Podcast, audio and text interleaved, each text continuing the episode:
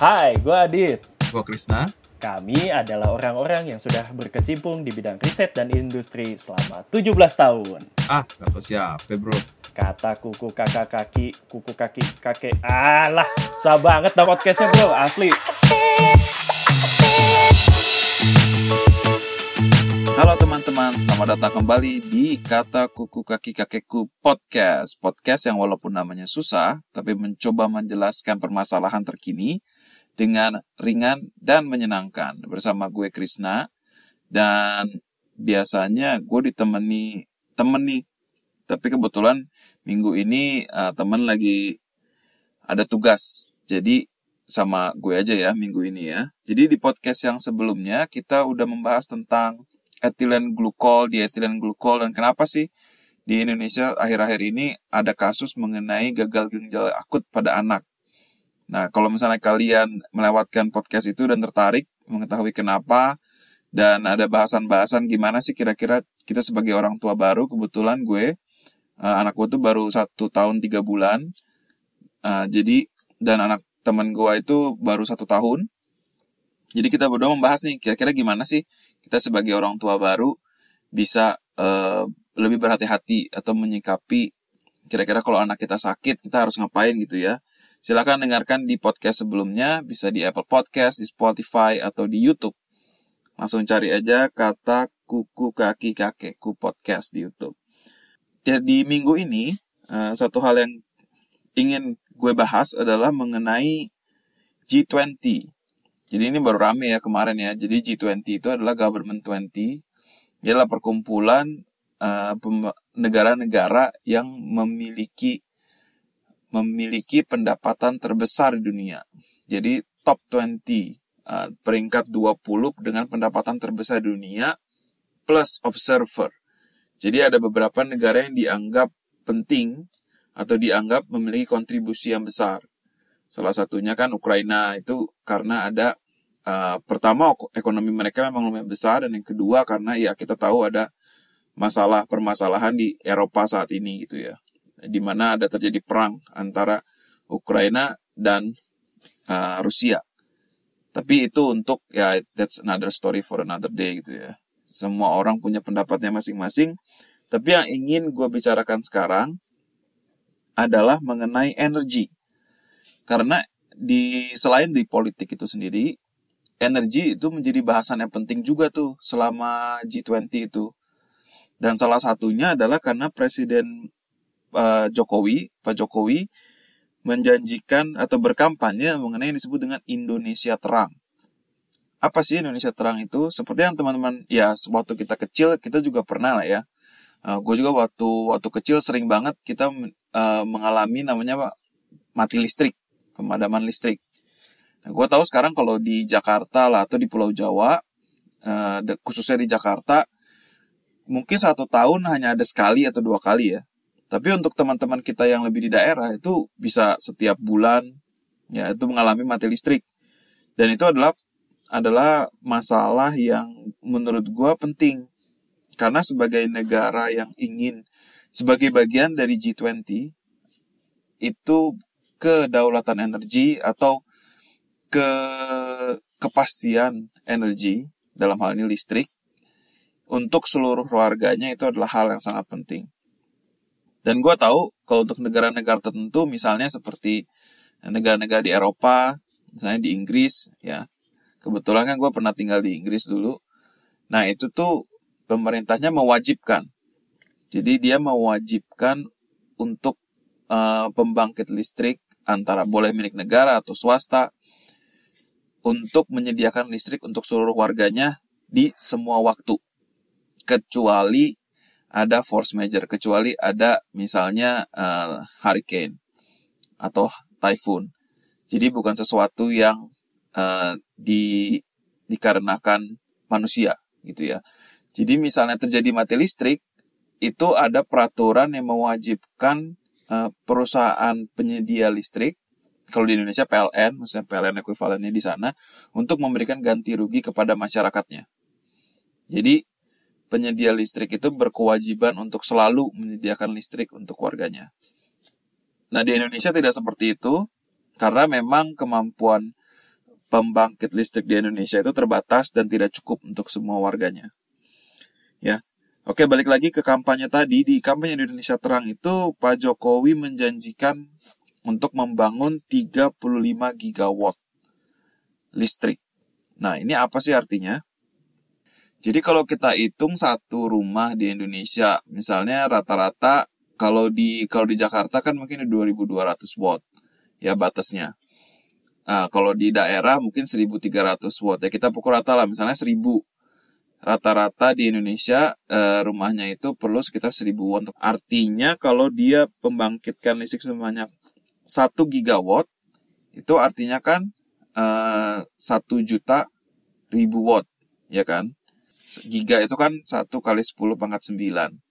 Nah, artinya 1 gigawatt itu cukup untuk memberikan listrik ke 1000 uh, 1 juta rumah yang rata-rata pemakaian listriknya 1000 watt. Gitu ya. Jadi di, di dengan menambah kapasitas listrik, kita juga artinya bisa memberikan tambahan jaminan kepada lebih banyak rumah uh, untuk memakai listriknya gitu ya. Nah salah satu penyebab kalau teman-teman nanya dulu pernah nggak sih bingung? Aduh misalnya ada uh, dulu aku ingat banget waktu masih kecil ada pertandingan sepak bola tuh. Itu kan rame ya. Semua orang pasti mau nonton. Nah biasanya tuh kalau udah kayak gitu dia mati listrik. Wah terus langsung pada ngomel lah sekitar-sekitar kan bilang wah ini ini nih konspirasi atau apa atau ini sengaja nih supaya orang-orang nggak libur sebenarnya nggak sengaja juga karena semua orang pada saat waktu itu, semua orang itu akan nyalain TV bareng-bareng. Ya kan? Jadi kalau di pembangkit listrik itu, eh, jadi tiba-tiba loadnya atau jumlah listrik yang harus disediakan, itu tiba-tiba naik drastis. Di waktu yang bersamaan, itu yang paling masalah. Akhirnya yang terjadi adalah transformer terbakar lah, atau eh, apa kesediaan listriknya tidak cukup lah, maka terjadilah mati listrik. Ya karena dengan menambah jumlah kapasitas produksi, mereka juga bisa memastikan bahwa oke okay, saat itu kalau saat itu ada listriknya, maka kita bisa akan memberikan semua listrik uh, yang dibutuhkan. Ya kan? Makanya itu memang penting sekali ini dan saya setuju sekali bahwa Indonesia itu memang kekurangan listrik. Jadi harus ditambah. Nah, terus apa sih ya masalah? Ya masalah itu adalah bagaimana uh, sumber listrik ini karena di saat yang bersamaan, Indonesia juga dalam G20 juga kita berjanji untuk mengurangi kadar uh, eh, CO2 atau kadar gas rumah kaca, nah, mengurangi dampak dari climate change. Kalau kita lihat dari data Badan Pusat Statistik, kapasitas listrik Indonesia itu sekitar 65 gigawatt. Dari 65 gigawatt yang diproduksi, 85 persen itu berasal dari pembangkit listrik tenaga uap, tenaga gas, dan tenaga gas uap. Apa sih itu pembangkit listrik tenaga uap? Nah, tenaga uap itu jadi adalah pembangkit listrik yang tenaganya itu berasal dari uap air. Kalau misalnya teman-teman sedang merebus, ingin buat indomie nih misalnya, kan merebus air dulu tuh. Nah, waktu airnya direbus kan dia mendidih. Nah, mendidih kan ada yang putih-putih itu asap asapnya uap airnya itu kan ke atas. Nah, di atasnya itu dikasih ditutup dulu lalu dikasih turbin. Turbinnya dihubungkan ke generator. Jadi si uap air ini si uap air ini menggerakkan turbin, turbin berputar, generator berputar menghasilkan listrik. Jadi itu yang disebut pembangkit listrik tenaga uap. Yang kedua, pembangkit listrik tenaga gas. Tenaga gas itu adalah prosesnya sama, cuma sekarang teman-teman eh, ambil pancinya itu diangkat dulu terus dilihat di atas kompornya. Nanti kan nanti teman-teman bisa lihat tuh apa ya udaranya tuh seperti belok-belok gitu ya. Jadi seperti ada yang naik ke atas. Nah, jangan jangan dipegang itu panas. Kalau kita ingat lagi pelajaran waktu SMA itu ada yang namanya volume kan. Jadi kalau misalnya kita ada udara dipanaskan itu volumenya mengembang. Nah, itu kemudian disalurkan melewati turbin. Jadi sehingga jadi si turbinnya berputar. Sama kayak misalnya teman-teman pegang apa ya, bikin dulu waktu kecil pernah lah ya bikin kitir-kitir angin gitu dari kertas dilipat-lipat. jadi baling-baling fuh, fuh, fuh, gitu nanti kan baling-balingnya berputar. Itu sama persis. Cuma ini bukan teman-teman yang tiup, tapi itu adalah udara yang mengembang dari hasil panas tadi.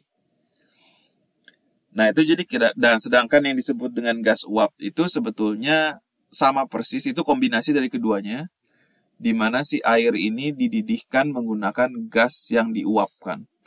Uh, menggunakan gas dari hasil yang dipanaskan tadi.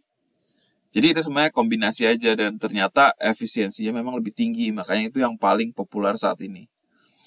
Nggak cuma di Indonesia juga, di dunia juga banyak sekali yang pembangkit listriknya karena hal ini.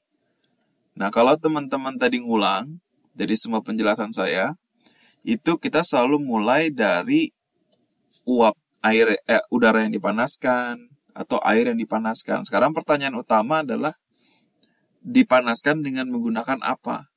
Nah, ini problemnya. Karena cara memanaskannya itu ada banyak sekali. Dan salah satu yang paling populer itu adalah dengan menggunakan batu bara. Itu hasilnya itu jadi batu bara dibakar. Itu eh, prosesnya ini mengeluarkan banyak sekali eh, gas rumah kaca.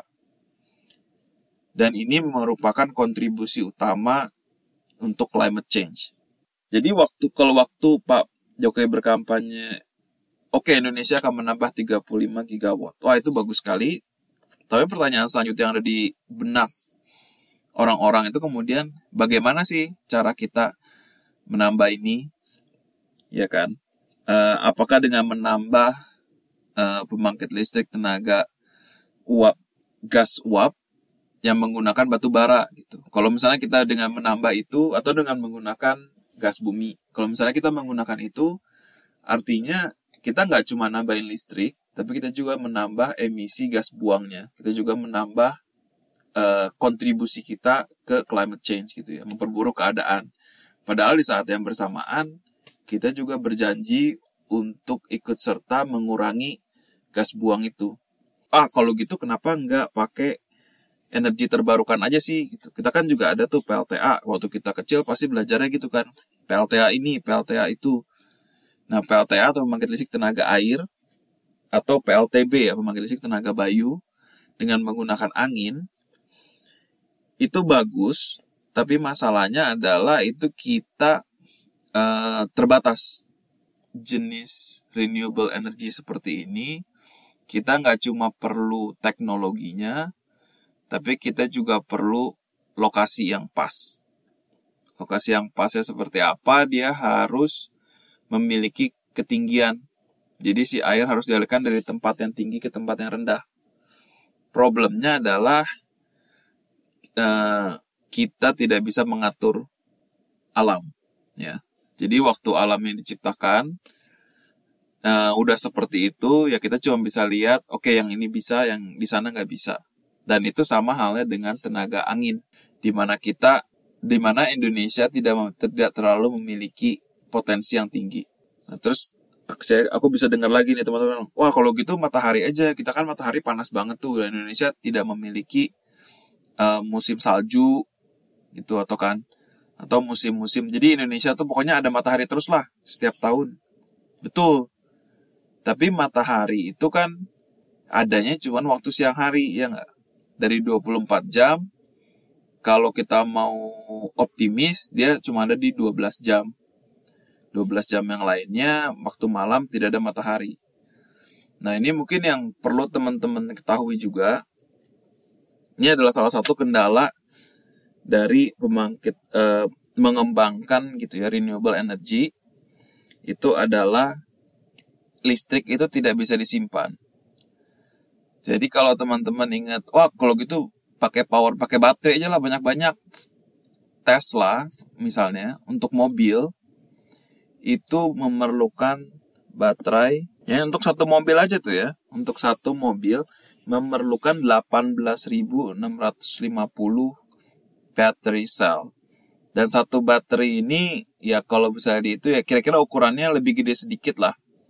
Lebih gede sedikit daripada baterai AA baterai 2A gitu ya yang kita pakai buat mainan itu dia butuh 18.650 untuk mobil dan untuk berapa sekarang 500 uh, sekitar 600 700 kilo kilometer gitu ya.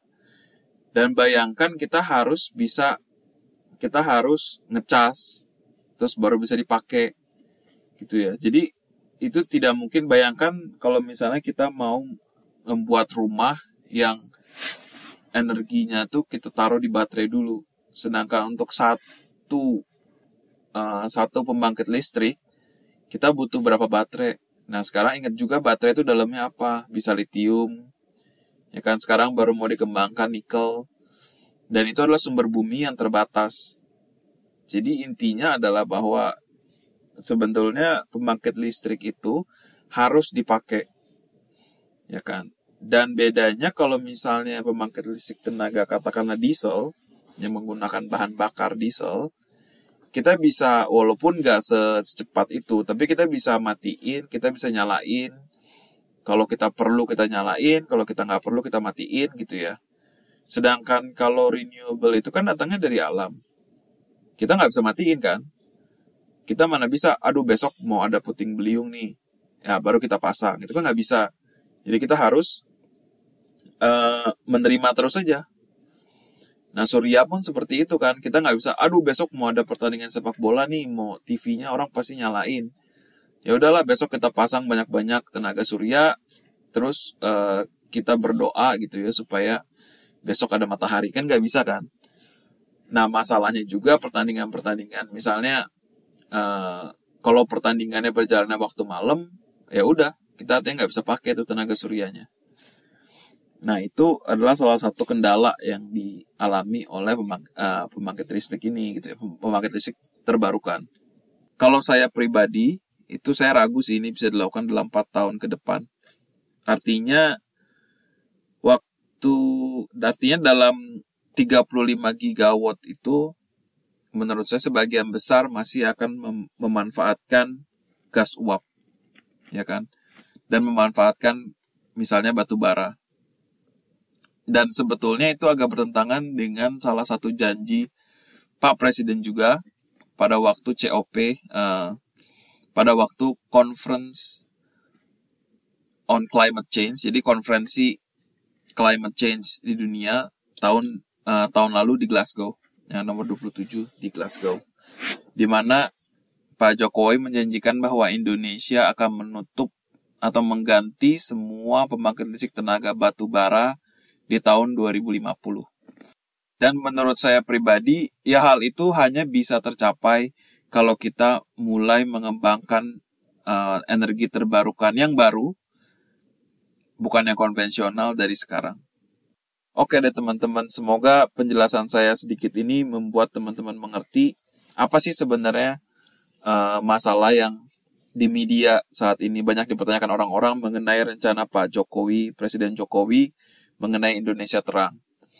Dan ke kemudian lantas kenapa banyak orang yang sanksi atau banyak orang yang justru merasa bahwa itu bisa menjadi hal yang jelek untuk uh, untuk lingkungan.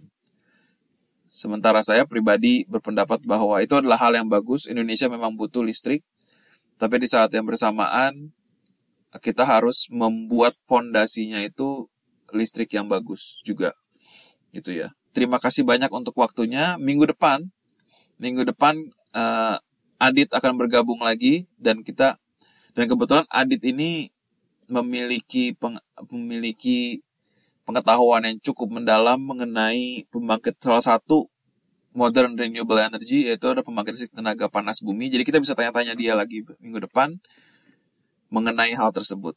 Terima kasih banyak untuk mendengarkan. See you in the next episode. Bye bye. This podcast is part of Thousand Layer Production.